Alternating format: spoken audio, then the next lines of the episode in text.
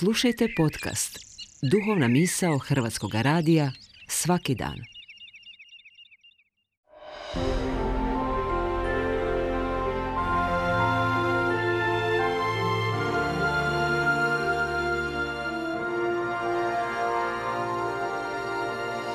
Duhovna misao.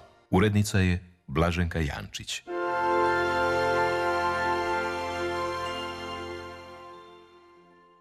Govori Anton Šuljić. Dan nakon svetkovine duhova u katoličkoj crkvi slavi se spomendan Marije Majke Crkve.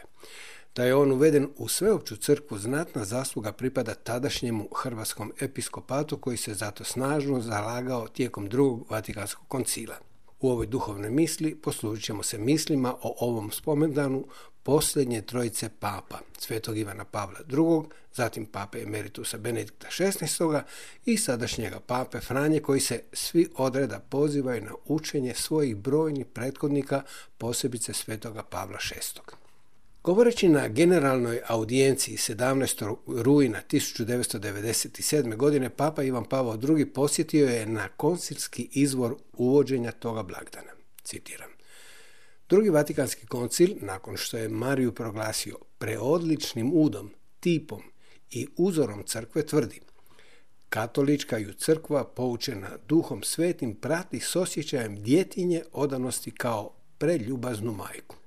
Da pravo kažem, koncilski tekst ne pridaje izričito djevici naslov majka crkve, ali mu nepobitno izlaže sadržaj – preuzimajući izjavu iz prije više od dva stoljeća iz 1748. godine od pape Benedikta XIV. Izričaj prije drugog Vatikanskog koncila prisutan je i u nauku pape Leona XIII. gdje se tvrdi da je Marija bila doista majka crkve. Kasnije se taj naziv više puta upotrebljavao u učenjima Ivana XXIII. i Pavla VI.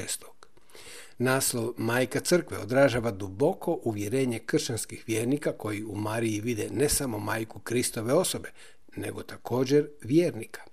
Ona koja je priznata majkom spasenja, života i milosti, majkom spašenih i majkom živućih, s pravom je proglašena majkom crkve.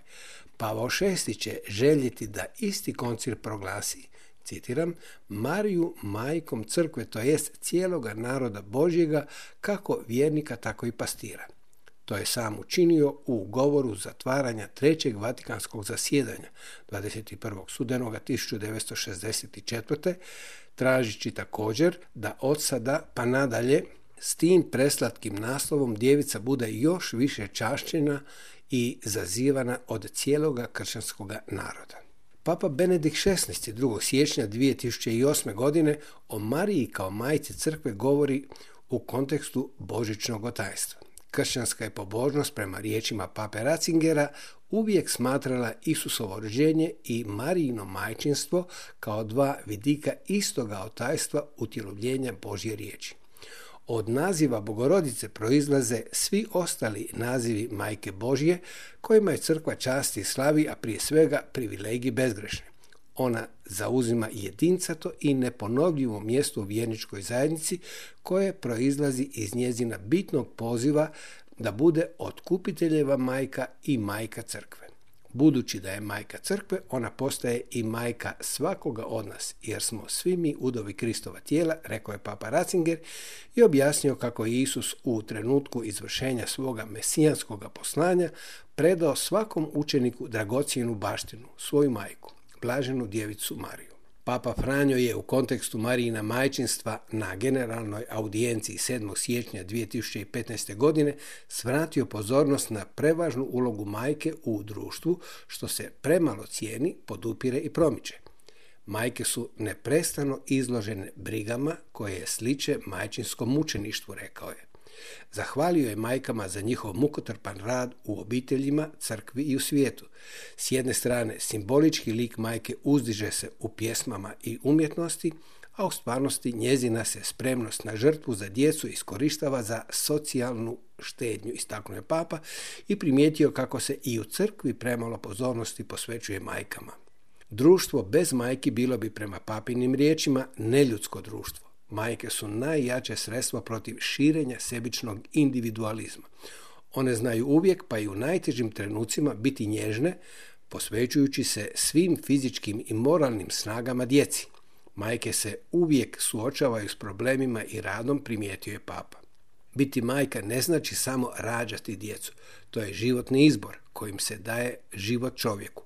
Papa je primijetio kako bez majki vjerojatno ne bi bilo ni novih vjernika, jer bi vjera izgubila veći dio one svoje jednostavne i duboke topline. Crkva je naša majka.